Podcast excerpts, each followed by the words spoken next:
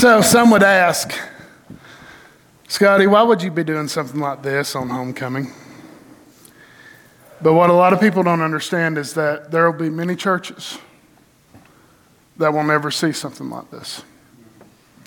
There are many churches who do not get the blessing of pouring into younger ministers and helping shape them as they start their way in the gospel ministry. God has always called his workers to ministry, and he continues to do so today. God called Abraham, Moses, Peter, Paul, Barnabas, all for a purpose, all for a specific ministry. And in the same way, he calls us as well. In this service, we are setting aside Aaron Abs for the gospel ministry. Aaron, you got to look at me. Have you ever been in a service when you felt like the preacher was preaching directly to you? well, today that's it. No pressure.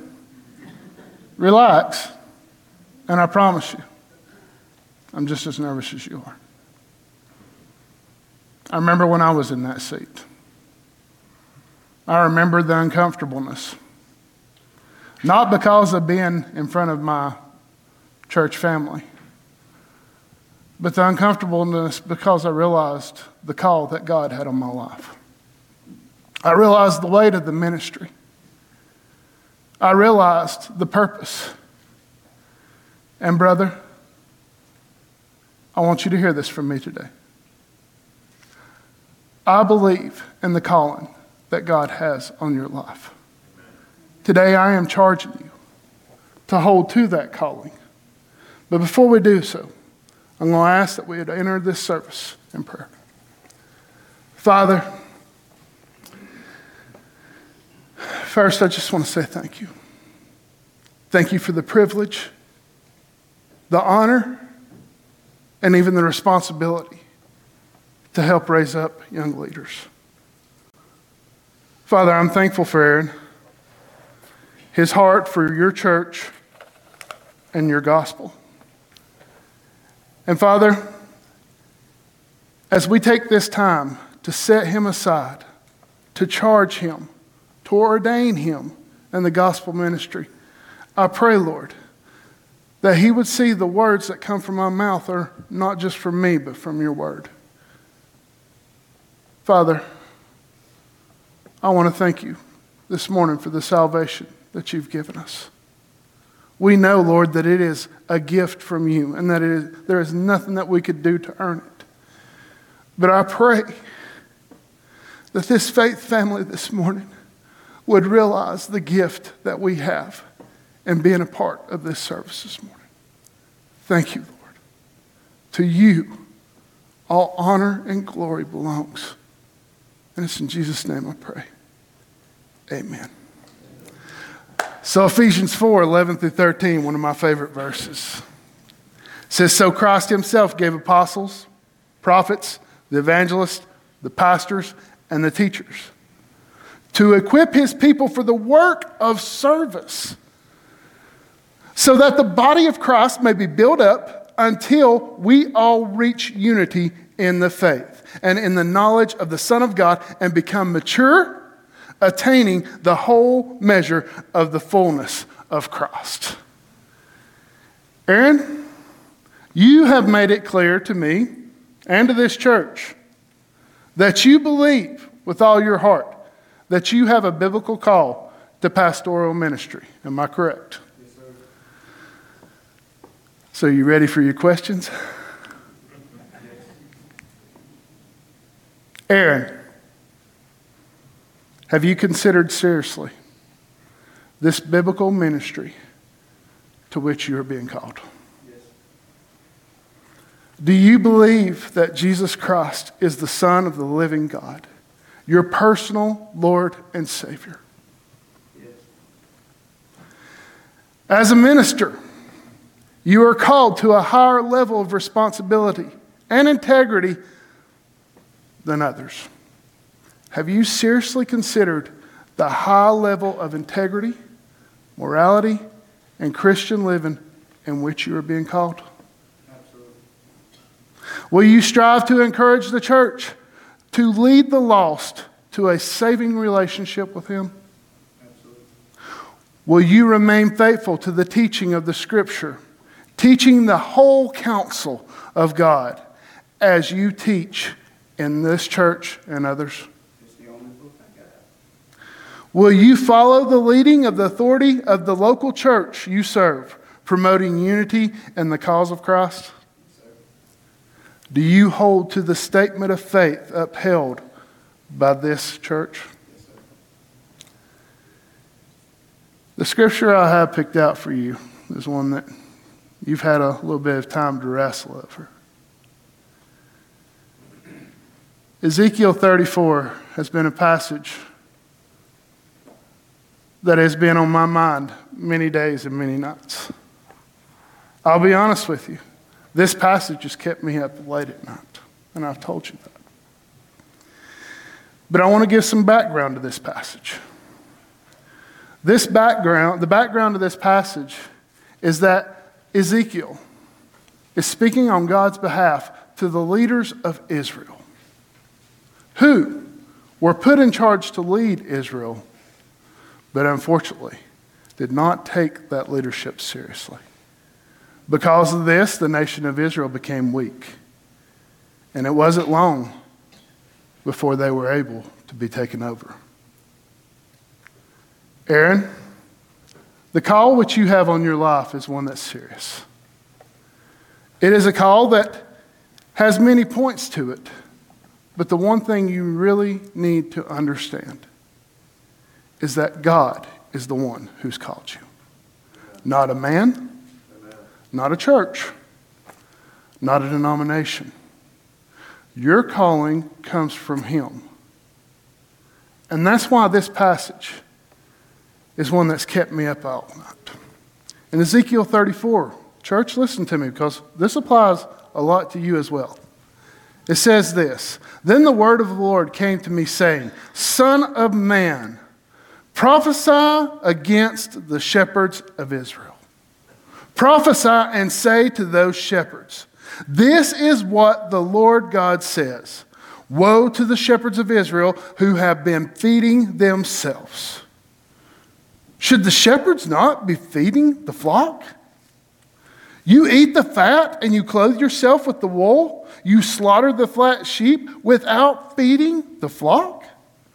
Those who are sickly, you have not strengthened. The diseased, you have not healed. The broken, you have not bound up. The scattered, you have not brought back, nor have you searched for the lost.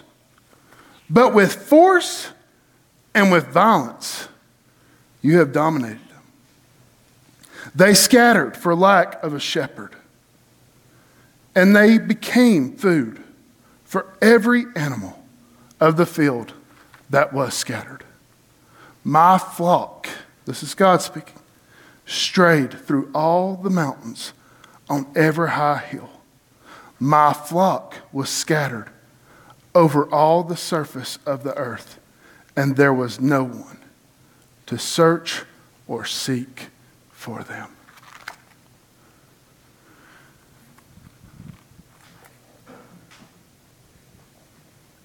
Aaron,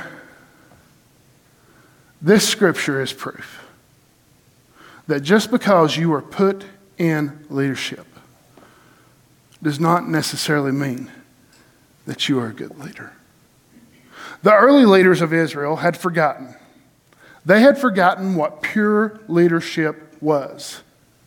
And the one thing that they had to learn more than anything, and this is a tough lesson that I've had to learn myself, is that True, pure leadership isn't about you. That's a hard thing to swallow, and it's something that all of us deal with. But even in Matthew chapter 20, we see these words that symbolize what our Lord and Savior came from. But listen to what he says. It is not supposed to be this way among you. But whoever wishes to be great shall be your servant. Whoever wishes to be first shall be your slave. But just as the Son of Man did not come to be served, but to serve, and to give his life as a ransom for many. Aaron, in just the last couple of years, I mean, you've talked about it. We've witnessed it. We have witnessed what it's like when leadership in the church becomes all about one person. Church, this is a dangerous thing. This is one of the most dangerous things that can happen in a church. When a leader is exalted above everything else, even Jesus Christ, you set him on a high pedestal from which he can fall. And a lot of pastors today are getting to this point, and we're seeing it. Most of you have seen the documentaries that have been released on FX and, and HBO and Paramount and Showtime about one single church that rose to prominence and slowly is fading away. Aaron, the thing that's bothered me the most about what I've seen in this is not the pastors that fell, but the flock that is being scattered because of it. This is why we have to take it with all seriousness, Aaron. That being a pastor is not about us. The whole term shepherd, to watch over or to care for or to tend, is something that we must take serious. And listen to me, brother. Every single pastor struggles with, that, with the thought of wanting to become big, the thought of wanting to become successful. But I want to ask you this morning is obedience not better? Our prophet Jeremiah was told that he would preach and preach and preach, and he would not have one convert. But yet, his ministry was still a success. Your ministry is not about what you do, it's about what God does through you. Aaron, it's not about you. Every single person who walked through this door this morning struggles with this same selfishness. And this is something that we have to battle with on a daily basis. But, church, I want to remind you of something that a self centered church, and it's very easy to be that way, is not a gospel centered church. And when a self centered church realizes the error of their way, the only true thing that they can do is repent and turn back to it. Brothers and sisters, I ask you, help me guard against us becoming a self centered church, because guess what? It's not about us. We have to remember that our ministry is a ministry to the people. And without people, Aaron, there is no ministry. Your ministry, it's not about you. The next thing we see in here is we see him command the shepherds to feed and not be greed. That's a hard thing. That's a very hard thing to feed and not be greedy about it. The earthly, the early leaders were selfish, and it caused them to neglect their responsibility to feed the people. And Jesus made this a primary point in his lesson to Peter. And a lot of times we miss this. We miss this in John chapter 21, where Peter and Jesus are having this private but public conversation. Jesus looks at him and says, Peter, do you love me more than these? Peter responds, You know I do. Jesus replies, Feed my lambs. He looks at him again and says, Peter, Do you love me more than these? Peter, taken back, says, Father, you know that I love you. Tend my sheep. Third time, he looks at Peter and says, Peter, do you love me? And in that moment, Peter gets broken. And he gets broken because of the severity of the sin that he had committed against his Lord. And Peter looks at him and says, Father, I love you. Feed my sheep.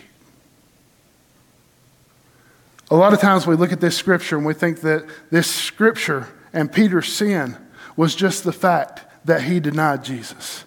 But when you really look at what Peter's sin and denial was all about, it was all about his self preservation. He denied Christ to stay alive. And I want you to think about this, Aaron, because you're going to be tempted, even as a pastor, to deny Christ when what you preach isn't popular. We live in a culture today by which a lot of the things that we hold to in this scripture are not considered popular. Church, I want you to hear me on something.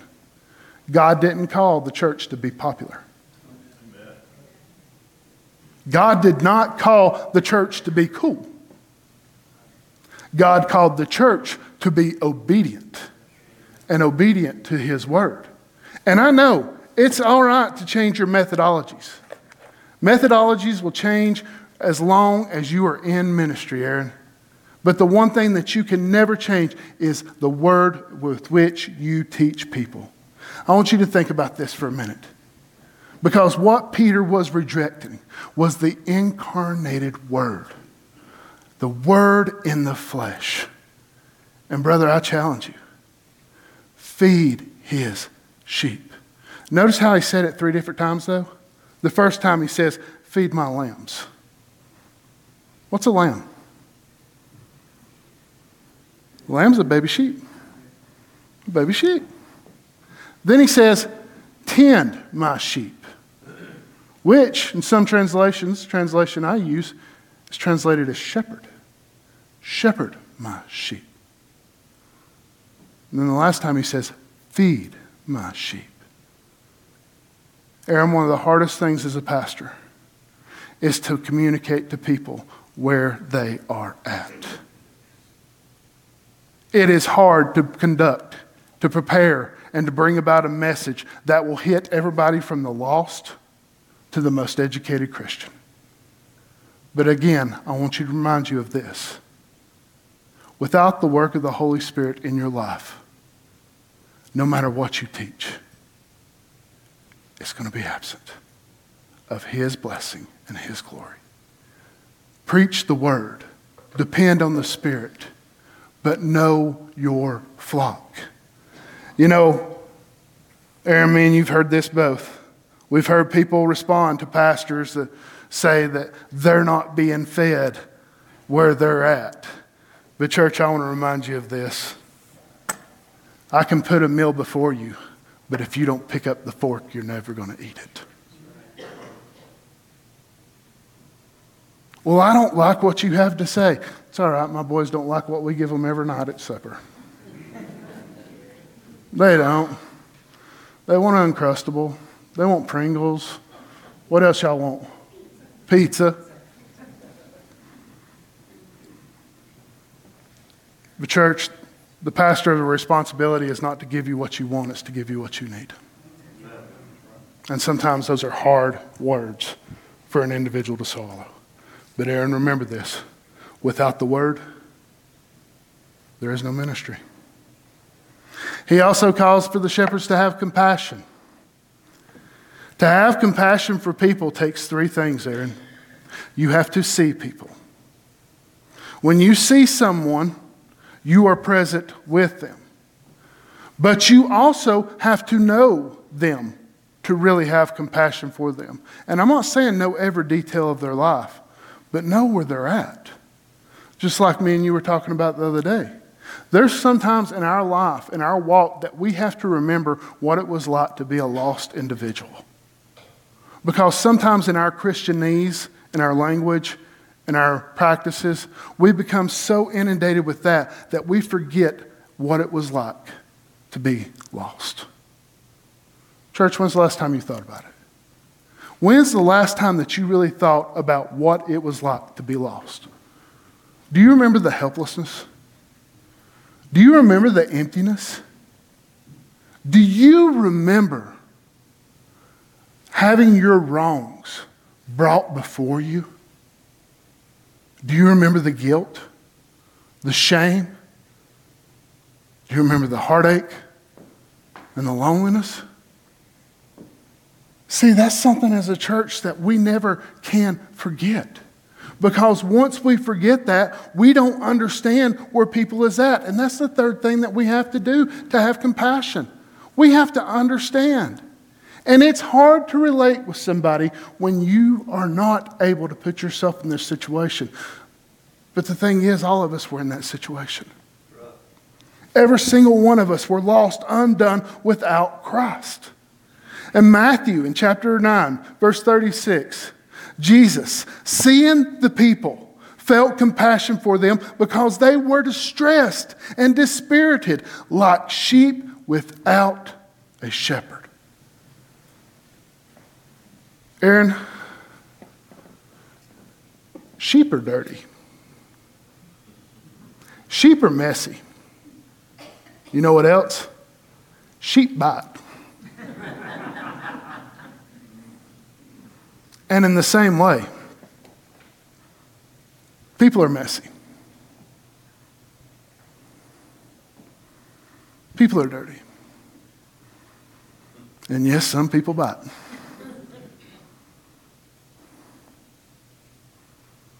But when you sit back and you look at that individual for who they are, with an understanding of what they're going through, you can't help but have empathy for that individual. That is where compassion comes in. And I get it, church. All of us have been there. We've been there at points where we, we thought to ourselves, well, they don't deserve it. They don't deserve the compassion that I can give them. Let me ask you a question. What did you do to deserve God's grace? What'd you do? Because if you did something, it's not grace. Because what is grace? Grace is getting something that you don't deserve. It is a gift, it is something that is freely given. And we've got to remember that when we're dealing with people of the world. They don't understand where we are, but guess what? Every single one of us know where they have been. Every single one of us have an understanding of where they're at. The problem is we've lost our compassion. Aaron, the, children, the early leaders of Israel had lost compassion for their people. And the reason they lost compassion is because they weren't present. To have compassion for people, you have to be present with people. To see people, you have to be there. To understand, you have to acknowledge. To know them, it takes time. Take time to know your people because without compassion, there is no ministry.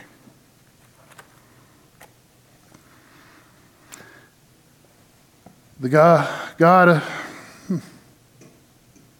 God also commanded his shepherds to seek the lost. You know what happens whenever sheep are in danger or in distress? They scatter. The same thing happens with the children of Israel. When they were in danger and when they were in distress, they scattered. Aaron, the same thing happens with people. When we're in danger, when we're in distress, we scatter. But we've got to remember this. If Jesus left his throne to seek us, should we not have that same heart?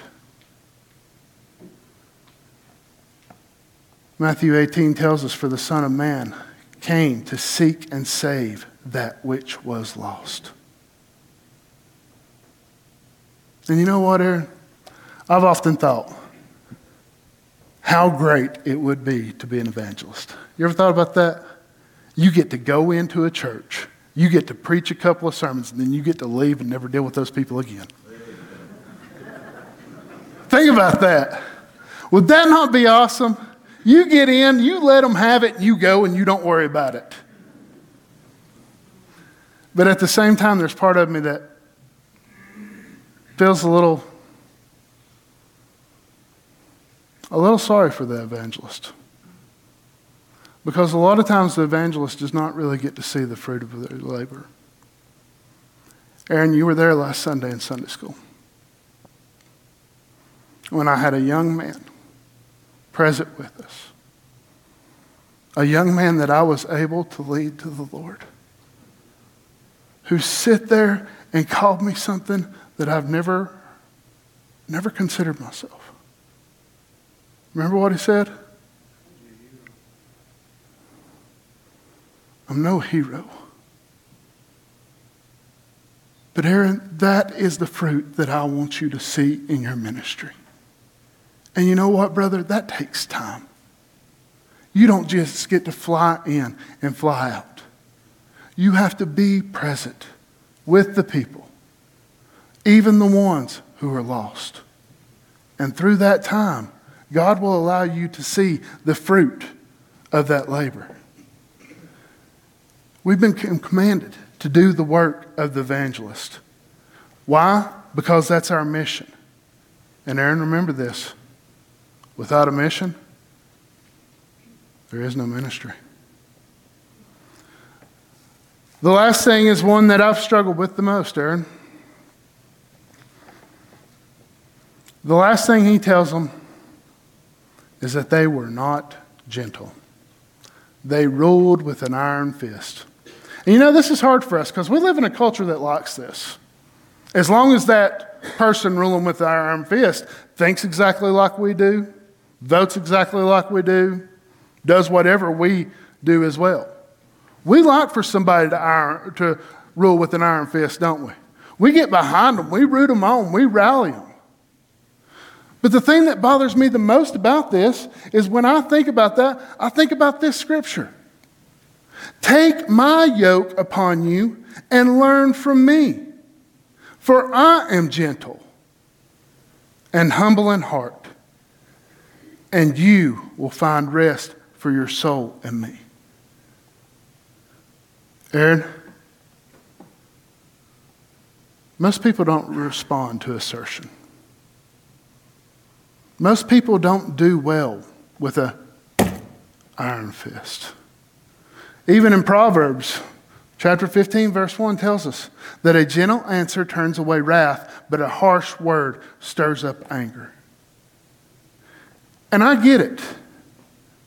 The role of a shepherd, the role of a pastor, is one that demands biblical respect. I get that. But I want you to remember this respect for the individual that's in that role is earned. And Aaron, again, that's something that takes time. But without gentleness, there is no ministry. Aaron,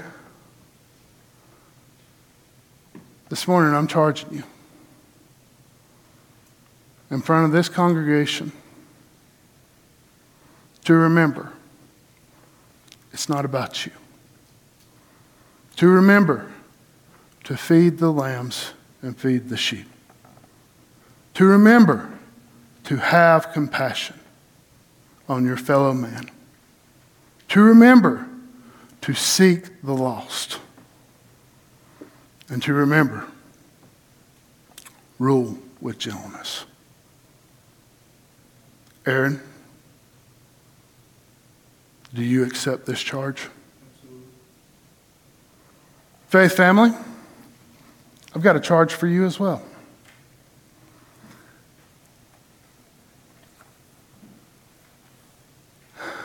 Not everybody understands what it's like to be a pastor. I thought I knew everything when I first started ministry. Y'all were patient with me. Thank you. And there's times that I still think I know everything. But the truth of the matter is is that a pastor's role is not an easy role. And the proof of that is seen in the shortage of pastors that we are seeing today. We are seeing pastors leave in droves. And we're not seeing many young men like this stepping up to fill the pulpits. Yes, we have hired him to be our youth pastor, but we also need to understand that there may be a day that God calls him somewhere else. And while we have him here, it is our responsibility as a church to pray for him daily to encourage him hourly, and to support him every second. Church, do you accept that charge? Aaron?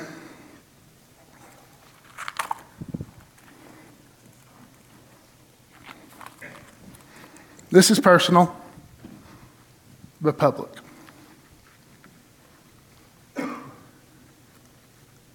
I told you that this scripture has kept me up late at night. But it's not the first five, verse seven, six verses that's kept me up. This is what's kept me up. In verse 7, and it won't be on the screen because this is just me and you talking. It says, Therefore, you shepherds, hear the word of the Lord. This is directed to the shepherds. As I live, declares the Lord God, Certainly, because my flock has become plundered, my flock has become, has become food for the animals of the field for lack of a shepherd. And my shepherds did not search for my flock, but rather the shepherds fed themselves and did not feed my flock. Therefore, you shepherds, hear the word of the Lord. This is what the Lord God says Behold, I am against the shepherds.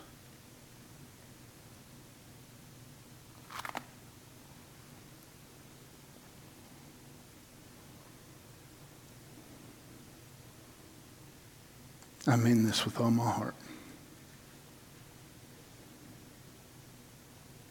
I know God has placed a call on your life.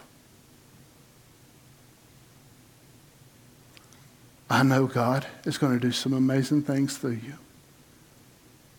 I know you battle discouragement. I know you battle the wars that are waging in your mind. And the only reason I know it is because I've been there too. But Aaron, I want you to hear something that I never heard anybody tell me. And I mean this from the bottom of my heart. Look over there. What do you see?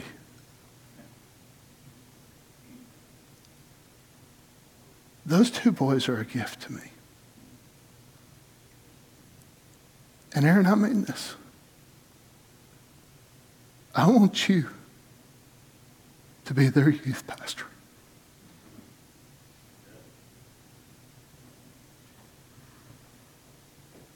I know you can. I know God can do it through you. But Aaron, it's up to you.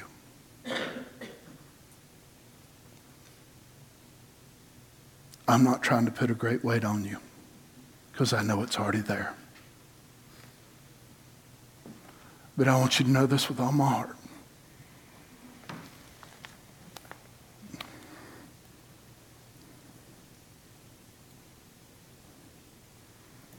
I'm doing this because I know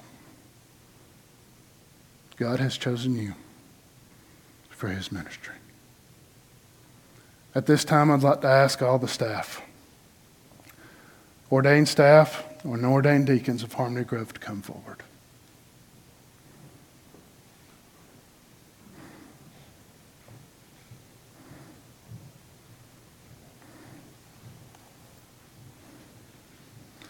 Once they get up here, if there are any other ordained staff or leaders of other churches, if you so wish, I'd like for you to come forward as well.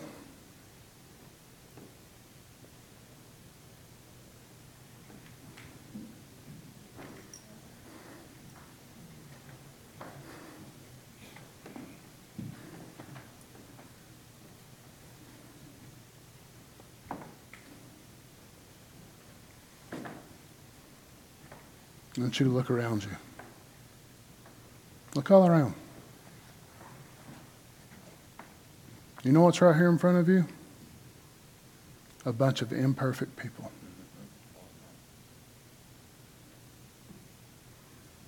But what's also here with you is a group of men who have a call on their life. And they're here because they believe you have a call in your life. And just like the leaders in Antioch, after prayer and fasting, the Holy Spirit spoke to them and told them to set apart Paul and Barnabas for the ministry that I have for them. They laid hands on them and prayed over them. And Aaron, that's what we're going to do right now. Gentlemen, if you will, step forward.